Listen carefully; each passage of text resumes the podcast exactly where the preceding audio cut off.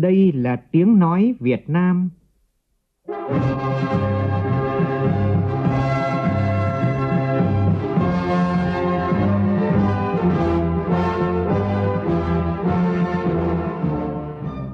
là tiếng nói Việt Nam, phát thanh từ Hà Nội, thủ đô nước Cộng hòa xã hội chủ nghĩa Việt Nam.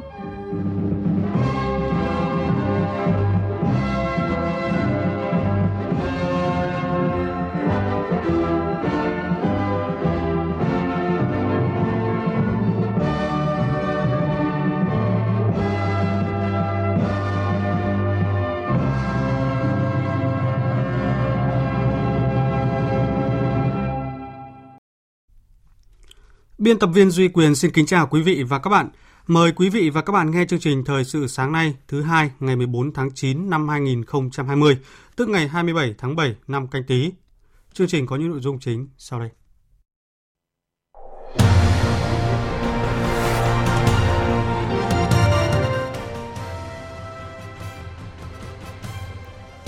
Thủ tướng Chính phủ yêu cầu các bộ sớm trình Chính phủ việc giải ngân giai đoạn 2 gói an sinh xã hội, nhất là cho người lao động mất việc, mất thu nhập do ảnh hưởng của dịch COVID-19. Tiếp tục chương trình phiên họp thứ 48, sáng nay Ủy ban Thường vụ Quốc hội cho ý kiến về công tác phòng chống tham nhũng năm 2020. Tất cả các môn học ở bậc trung học sẽ được đánh giá nhận xét cụ thể. Đây là một trong những điểm mới quy định tại thông tư 26 của Bộ Giáo dục và Đào tạo. Hôm nay, Tòa án Nhân dân thành phố Hà Nội tuyên án đối với 29 bị cáo trong phiên tòa xét xử vụ án giết người và chống người thi hành công vụ xảy ra ở xã Đồng Tâm, huyện Mỹ Đức, thành phố Hà Nội. Trong phần tin thế giới, Hội nghị trực tuyến thượng đỉnh Liên minh châu EU Trung Quốc tiếp tục nóng với các chủ đề gai góc, đặc biệt là vấn đề an ninh và đầu tư thương mại. Số ca mắc COVID-19 trên toàn cầu đã vượt ngưỡng 29 triệu ca và gần 930.000 ca tử vong.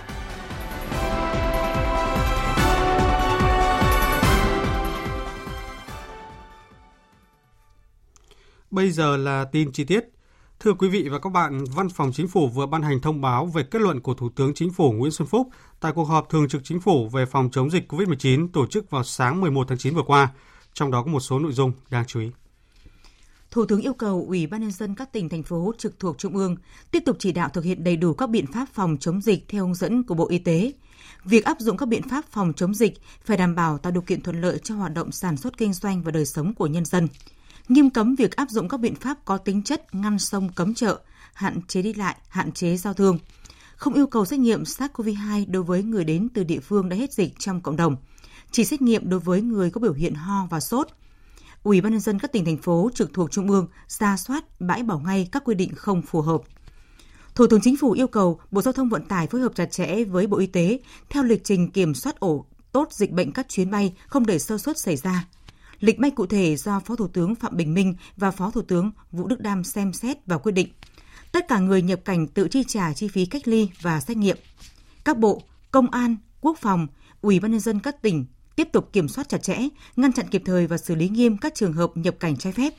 Xử lý nghiêm việc tổ chức nhập cảnh trái phép, các cơ sở lưu trú, khách sạn nhận người nhập cảnh trái phép lưu trú, doanh nghiệp nhận lao động là người nhập cảnh trái phép các bộ ngành và các địa phương tiếp tục tạo điều kiện thuận lợi nhất với thủ tục nhanh gọn, rõ ràng, có thời hạn cụ thể và đồng mối chịu trách nhiệm việc cho các chuyên gia, nhà quản lý doanh nghiệp, lao động tay nghề cao nước ngoài nhập cảnh làm việc tại Việt Nam.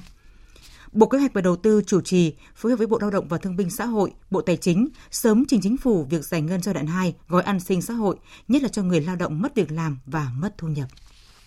Tiếp tục chương trình phiên họp thứ 48, sáng nay Ủy ban Thường vụ Quốc hội cho ý kiến về các báo cáo công tác năm 2020 của Tòa án Nhân dân tối cao, Viện Kiểm sát Nhân dân tối cao, các báo cáo của Chính phủ về công tác phòng chống tội phạm và vi phạm pháp luật, công tác thi hành án và công tác phòng chống tham nhũng năm 2020.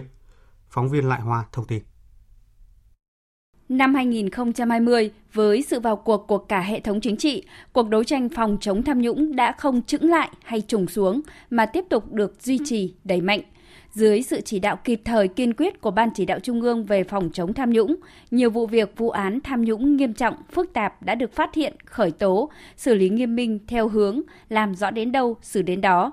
Cấp ủy, Ủy ban kiểm tra các cấp tăng cường chỉ đạo, chủ động, quyết liệt, có trọng tâm trọng điểm, lựa chọn đối tượng, lĩnh vực, địa bàn nhạy cảm, dễ phát sinh tiêu cực, tham nhũng để kiểm tra, giám sát, phát hiện và xử lý kịp thời các sai phạm.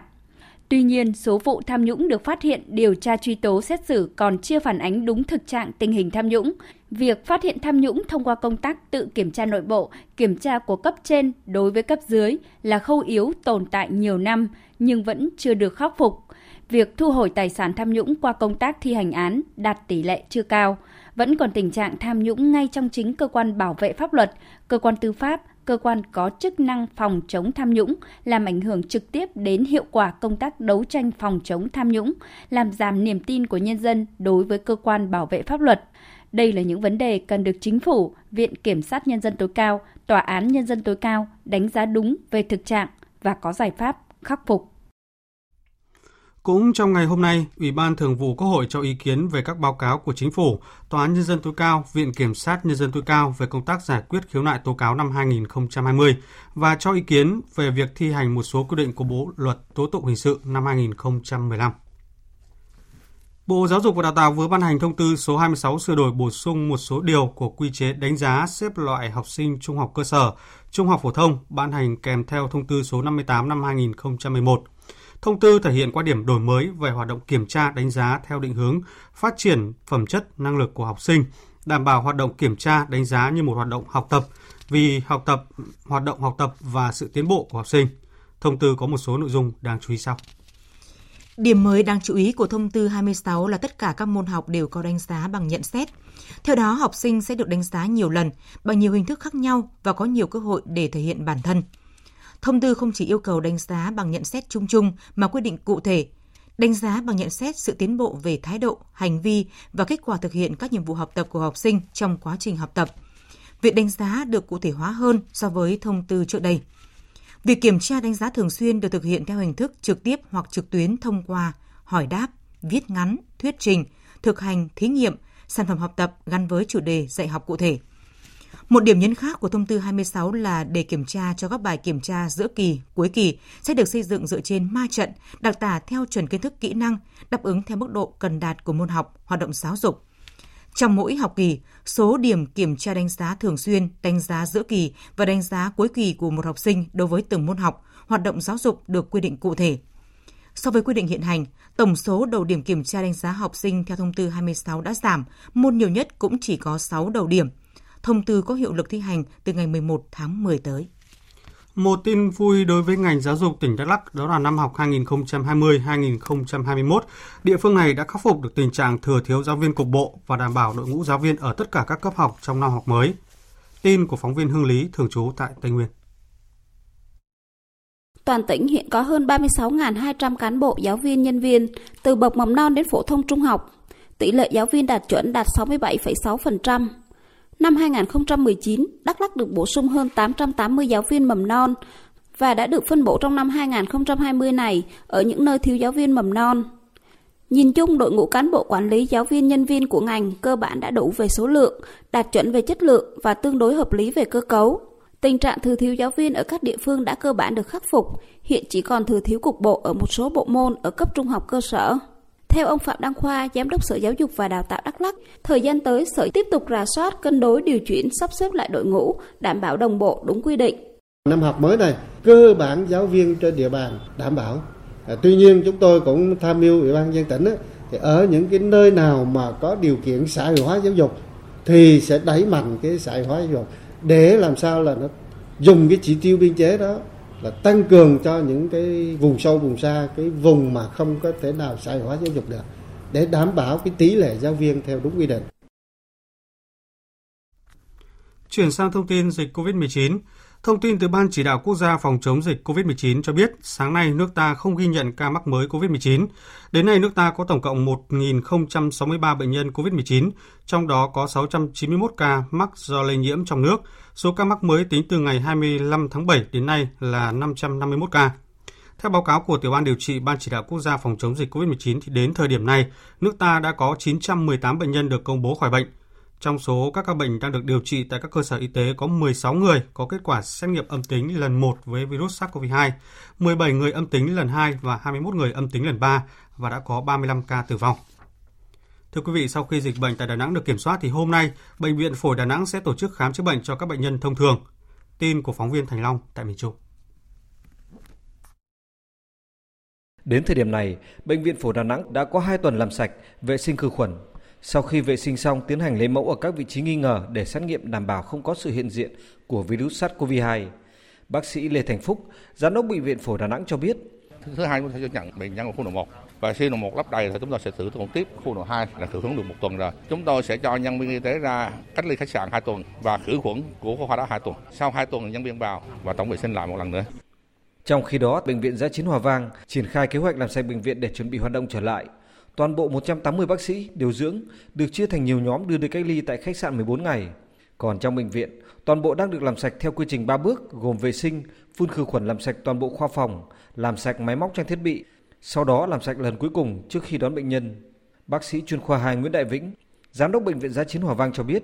Trong cái kế hoạch làm sạch của Bệnh viện Giá chiến là mình đang làm sạch từng phần để khi nào mà nó hết tất cả các bệnh nhân Covid rồi thì mình sẽ bắt tay ngay vào chuẩn bị triển khai cho các công việc mà chăm sóc sức khỏe cho nhân dân trên địa bàn. Thành phố Hồ Chí Minh hiện có 117.000 doanh nghiệp sử dụng hóa đơn điện tử, chiếm tỷ lệ hơn 57%. Việc sử dụng hóa đơn điện tử có nhiều lợi ích, nhưng nhiều doanh nghiệp vẫn ngại sử dụng. Phóng viên Lệ Hằng thường trú tại Thành phố Hồ Chí Minh thông tin. Chị Giang, kế toán công ty cổ phần kho vận miền Nam cho biết, mỗi tháng chỉ xuất khoảng 700 đến 800 hóa đơn điện tử. Do đặc thù của ngành logistics vận chuyển quốc tế, nên mỗi chuyến hàng phải kê khai hàng chục chi phí dịch vụ. Nếu sử dụng hóa đơn giấy, thì chị chỉ cần ghi tổng số tiền trên hóa đơn kèm theo bản kê chi tiết. Còn theo quy định của hóa đơn điện tử, thì doanh nghiệp phải ghi tất cả các chi tiết đó lên hóa đơn. Việc này làm cho kế toán phải mất gấp đôi thời gian so với kê khai hóa đơn giấy. Còn với những doanh nghiệp mà đối tượng khách hàng ở khu vực nông thôn thì việc triển khai hóa đơn điện tử cũng gặp vướng mắt. Chị Nguyễn Kim Anh, kế toán công ty dược phẩm Tenamit cho biết, do điều kiện mạng Internet chưa thuận lợi nên khách hàng là nhà thuốc ở vùng nông thôn vẫn yêu cầu công ty giao hàng phải kèm hóa đơn giấy thay vì mình cứ nghĩ theo là mình cứ gửi mail hết cho khách hàng khi xuất thì bây giờ mình phải là in ra cũng như có hóa đơn kia mình phải kiểm tra mà trong khi là cái hóa đơn điện tử thì hạn chế in ấn bệnh số bệnh viện họ cũng yêu cầu là phải có một cái hóa đơn theo thì mình cũng phải in giấy ra để mình đáp ứng cho người ta. Song song đó hiện nay có một số đơn vị cung cấp giải pháp phần mềm cho hóa đơn điện tử vẫn chưa đáp ứng tốt yêu cầu. Chính điều này gây ra nhiều rủi ro cho doanh nghiệp như không đảm bảo lưu trữ an toàn thông tin, tính ổn định trong quá trình sử dụng và cập nhật thông tin cho hóa đơn chậm khi chính sách thuế có sự thay đổi, vân vân. Khi vẫn còn nhiều vướng mắc trong sử dụng hóa đơn điện tử, thì thông tư số 68 năm 2019 của Bộ Tài chính quy định hạn cuối bắt buộc phải áp dụng hóa đơn điện tử là từ ngày 1 tháng 11 năm 2020. Điều này sẽ gây ra rất nhiều khó khăn cho doanh nghiệp. Những vướng mắc trong quá trình sử dụng hóa đơn điện tử đã được Cục Thuế Thành phố Hồ Chí Minh kiến nghị lên Tổng cục Thuế để xem xét, điều chỉnh, bổ sung kịp thời. Hôm nay, Tòa án Nhân dân thành phố Hà Nội sẽ tuyên án đối với 29 bị cáo trong phiên tòa xét xử vụ án giết người và chống người thi hành công vụ xảy ra ở xã Đồng Tâm, huyện Mỹ Đức, thành phố Hà Nội. Tin của phóng viên Đài Tiếng Nói Việt Nam. Trước đó, qua kết quả điều tra hồ sơ vụ án và tranh tụng công khai tại phiên tòa, đại diện Viện Kiểm sát Nhân dân thành phố Hà Nội đã đề nghị hội đồng xét xử tuyên phạt đối với nhóm bị cáo bị xét xử về tội giết người với các mức án cụ thể như sau. Lê Đình Công và Lê Đình Trức tử hình, Lê Đình Doanh tù trung thân, Bùi Viết Hiểu và Nguyễn Quốc Tiến 16 đến 18 năm tù, Nguyễn Văn Tuyển từ 14 đến 16 năm tù. Đại diện Viện Kiểm sát cũng đề nghị hội đồng xét xử thay đổi tội danh truy tố đối với 19 bị cáo từ tội giết người sang tội chống người thi hành công vụ. Trong đó đề nghị tuyên phạt 3 bị cáo từ 6 đến 7 năm tù, 16 bị cáo còn lại mức phạt từ 18 tháng tù đến cao nhất là 6 năm tù. 4 bị cáo bị truy tố về tội chống người thi hành công vụ bị đề nghị tuyên phạt từ 15 đến 18 tháng tù nhưng cho hưởng án treo. Khi được nói lời sau cùng, các bị cáo đều ăn năn hối lỗi, nhiều người gửi lời cảm ơn tới Viện Kiểm sát Nhân dân thành phố Hà Nội đã áp dụng chính sách hình sự nhân đạo khi chuyển tội danh truy tố từ giết người sang chống người thi hành công vụ với khung hình phạt nhẹ hơn. Các bị cáo đều gửi lời xin lỗi tới gia đình ba cán bộ chiến sĩ công an đã hy sinh, đồng thời bày tỏ mong muốn được hưởng sự khoan hồng của pháp luật để có cơ hội sửa chữa lỗi lầm, sớm trở về với gia đình và xã hội. Dự kiến chiều nay hội đồng xét xử tuyên án Thưa quý vị và các bạn, những ngày qua, mưa lũ đã khiến một số địa phương miền núi phía Bắc bị ảnh hưởng nghiêm trọng, gây thiệt hại về người và tài sản. Mưa lũ khiến một học sinh ở huyện Bắc Quang, tỉnh Hà Giang tử vong. Thiệt hại tài sản tại địa phương này ước tính hơn 1,3 tỷ đồng. Còn tại Điện Biên thì sáng qua đất đá sạt lở khiến tuyến quốc lộ 279 huyết mạch nối tỉnh Điện Biên với các tỉnh miền xuôi bị ách tắc gần 4 giờ đồng hồ. Tại Lào Cai thì vụ sạt lở vào dạng sáng ngày 11 tháng 9 tại thôn Cửa Cải, Vĩ Mã, thị trấn Phong Hải, huyện Bảo Thắng đã làm sập tường hai phòng học, ước thiệt hại khoảng 500 triệu đồng. Và cũng tại Lào Cai thì do sự cố kỹ thuật không thể xả nước phát điện qua hai tổ máy nên dạng sáng nay nhà máy thủy điện Bắc Hà, huyện Bắc Hà, tỉnh Lào Cai đã xả lũ. Để tiếp tục ứng phó và khắc phục hậu quả của mưa lũ thì Văn phòng Thường trực Ban Chỉ đạo Trung ương về phòng chống thiên tai đề nghị Ban Chỉ huy phòng chống thiên tai và tìm kiếm cứu nạn các tỉnh, thành phố, khu vực Bắc Bộ và tỉnh Thanh Hóa theo dõi chặt chẽ tình hình mưa rông, lốc xét, gió giật mạnh, thông tin kịp thời đến cộng đồng, người dân để chủ động phòng tránh, tổ chức trực ban nghiêm túc, thường xuyên tổng hợp báo cáo tình hình diễn biến thiên tai thiệt hại về Văn phòng Ban Thường trực Ban Chỉ đạo Trung ương về phòng chống thiên tai và Văn phòng Ủy ban Quốc gia ứng phó với sự cố thiên tai và tìm kiếm cứu nạn. Tiếp theo chương trình thời sự sáng nay là một số thông tin thời tiết đáng chú ý. Thông tin thời tiết đáng chú ý nhất ngày hôm nay là ở khu vực Tây Nguyên và Nam Bộ. Theo dự báo, tối và đêm nay ở khu vực này có mưa rào và rông, cục bộ có mưa vừa mưa to. Với lượng mưa lớn trong thời gian ngắn thì rất dễ xảy ra ngập úng tại các vùng trung thấp và khu vực đô thị. Nhiệt độ cao nhất ở các khu vực này là 33 độ.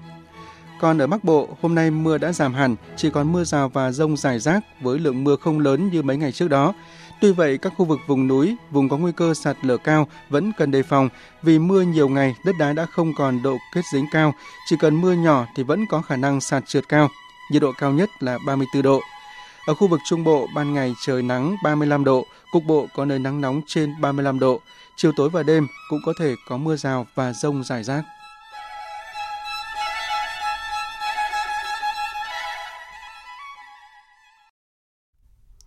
Xin chuyển sang phần tin thế giới.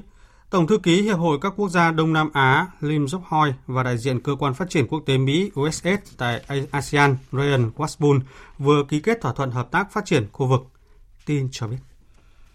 Thỏa thuận hợp tác phát triển khu vực đánh dấu thêm một dấu mốc quan trọng của quan hệ đối tác chiến lược và hợp tác phát triển ASEAN-Mỹ, góp phần tăng cường quan hệ và tiếp tục các liên kết hữu nghị giữa ASEAN và Mỹ, thúc đẩy tăng trưởng và phát triển bền vững bao trùm, Thỏa thuận này sẽ khuyến khích các hệ thống dựa trên luật định nhằm ủng hộ việc duy trì một ASEAN hòa bình, an ninh và thịnh vượng, phù hợp với tầm nhìn cộng đồng ASEAN 2025, kế hoạch hành động ASEAN-Mỹ giai đoạn 2021-2025 và tuyên bố chung của Hội nghị cấp cao đặc biệt ASEAN-Mỹ.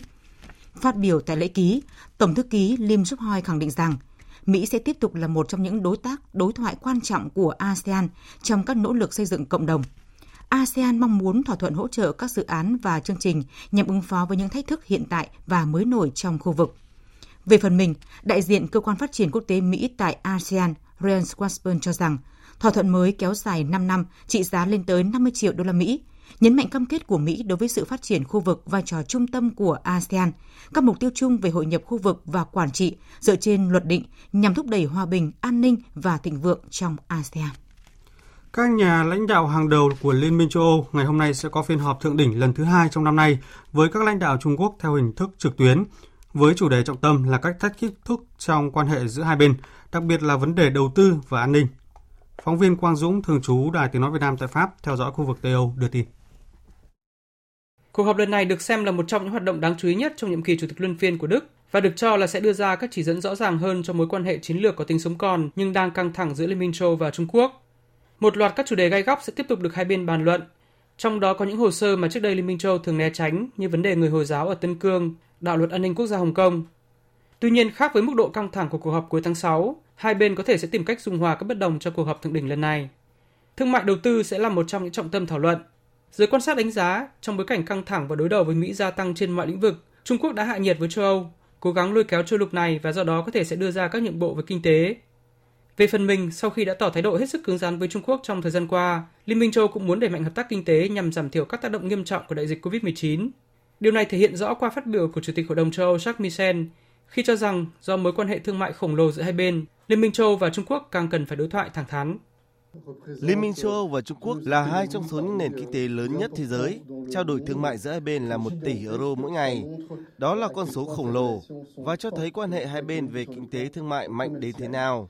Vì thế, chúng tôi muốn thiết lập sự đối thoại và quan hệ đối tác với Trung Quốc dựa trên nguyên tắc có đi có lại, minh bạch cũng như ý thức về một sự hợp tác mà hai bên cùng có lợi. Ngoài vấn đề đầu tư thương mại, các lãnh đạo Liên minh châu và Trung Quốc cũng có thể sẽ thảo luận về vấn đề an ninh cũng như công nghệ, trong đó có hồ sơ liên quan đến tập đoàn Huawei của Trung Quốc cũng như các dự án xây dựng mạng viễn thông 5G của tập đoàn này tại các nước châu Âu.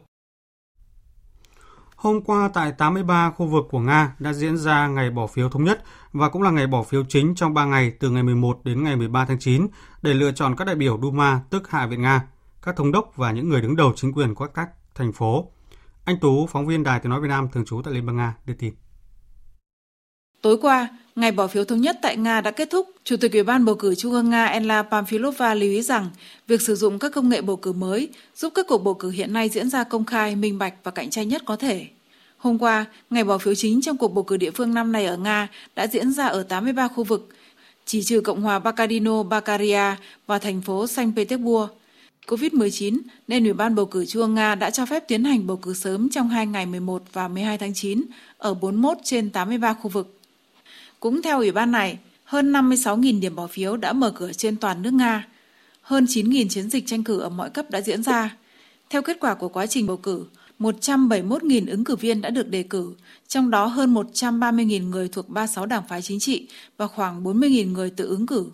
Gần 160.000 ứng viên hay 93% tổng số ứng viên đã đăng ký, hơn 8.000 hay khoảng 5% ứng viên đã bị từ chối. Chính phủ Hy Lạp coi việc Thổ Nhĩ Kỳ rút tàu nghiên cứu Euroclid ra khỏi vùng biển Địa Trung Hải là một dấu hiệu tích cực. Phóng viên Ngọc Thạch đưa tin. Tàu nghiên cứu Oruk Reis đã quay trở lại cảng Antalya miền Nam Thổ Nhĩ Kỳ, lần đầu tiên sau nhiều tuần tìm kiếm dầu và khí đốt trong vùng biển tranh chấp với Hy Lạp. Hy Lạp coi đây là một dấu hiệu tích cực. Trước đó, Hy Lạp và Ship đã lên án các hoạt động thăm dò của Thổ Nhĩ Kỳ ở phía đông Địa Trung Hải. Căng thẳng leo thang hơn khi hai bên gửi tàu chiến đến khu vực tranh chấp về quyền khai thác dầu và khí đốt ở phía đông Địa Trung Hải. Cùng với đó, Thổ Nhĩ Kỳ đã tiến hành các cuộc tập trận hải quân ở đông Địa Trung Hải. Trước các động thái này, Liên minh châu Âu đe dọa sẽ áp đặt trừng phạt trong trường hợp Thổ Nhĩ Kỳ tiếp tục các động thái leo thang ở phía đông địa Trung Hải. Các biện pháp trừng phạt có thể được đưa ra tại hội nghị thượng đỉnh Liên minh châu Âu vào ngày 24 và 25 tháng 9 sẽ bao gồm kinh tế, thương mại và cắt giảm viện trợ tài chính cùng với việc ngăn chặn Thổ Nhĩ Kỳ gia nhập Liên minh châu Âu. Dư luận khu vực quan ngại các động thái của Thổ Nhĩ Kỳ ở khu vực phía đông địa Trung Hải và kêu gọi một giải pháp ngoại giao cho cuộc khủng hoảng. Mỹ cho rằng các quốc gia trong khu vực cần đạt được một giải pháp ngoại giao và hòa bình bao gồm cả các vấn đề về an ninh và nguồn năng lượng. Về tình hình dịch COVID-19 trên thế giới, tính đến sáng nay theo giờ Việt Nam, thế giới đã vượt con số 29 triệu ca mắc COVID-19, trong đó có hơn 927.000 ca tử vong. Số ca bình phục là gần 21 triệu trường hợp. Mỹ tiếp tục là quốc gia chịu ảnh hưởng nặng nề nhất của đại dịch COVID-19, tiếp đến là Ấn Độ, Brazil và Nga. Tại châu Á, Philippines và Indonesia tiếp tục ghi nhận hàng nghìn ca mắc mới mỗi ngày. Đáng chú ý thì trong ngày hôm qua cả Philippines và Indonesia đều ghi nhận hơn 3.000 ca mắc mới. Đây cũng là ngày thứ 6 liên tiếp Indonesia ghi nhận ca mắc COVID-19 mới trong ngày ở mức trên 3.000 ca. Số ca tử vong ở nước này cũng cao nhất khu vực Đông Nam Á với hơn 8.700 trường hợp. Hôm nay, Italia bắt đầu mở cửa lại các trường học trên cả nước sau 6 tháng đóng cửa do đại dịch COVID-19. Đây được coi là một thách thức không nhỏ đối với Liên minh cầm quyền vốn đã mong manh của Thủ tướng Giuseppe Conte trước thềm cuộc bầu cử địa phương dự kiến tổ chức vào cuối tháng này, trong bối cảnh số ca nhiễm mới mỗi ngày ở Italia hiện đã gia tăng trở lại ở mức hơn 1.000 ca một ngày.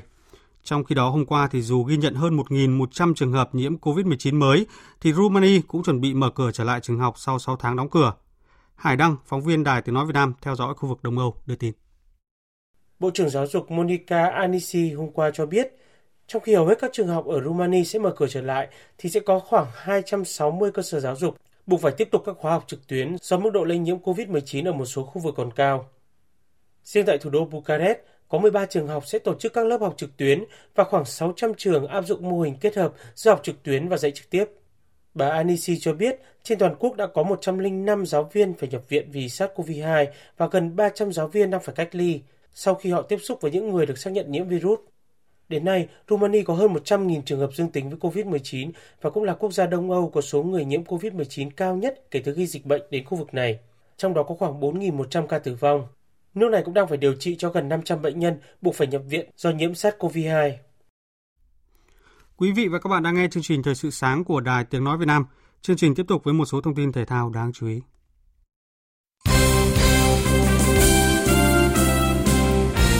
Liên đoàn bóng đá châu Á AFC đang tổ chức cuộc bình chọn bàn thắng đẹp nhất qua lịch sử các kỳ AFC Asian Cup. Đáng chú ý là bàn thắng của tiền đạo Lê Công Vinh được đưa vào bình chọn là pha lập công vào lưới các tiểu vương quốc Ả Rập Thống Nhất ngày 8 tháng 7 năm 2007 tại vòng bảng Asian Cup 2007. Theo thể lệ bình chọn, thay vì để người hâm mộ bình chọn cho hàng loạt ứng viên, ban tổ chức đã chia thành các cặp đấu cho người hâm mộ lựa chọn. Tại vòng tứ kết, bàn thắng của Công Vinh đã vượt qua bàn thắng của một cầu thủ Uzbekistan để lọt vào vòng bán kết.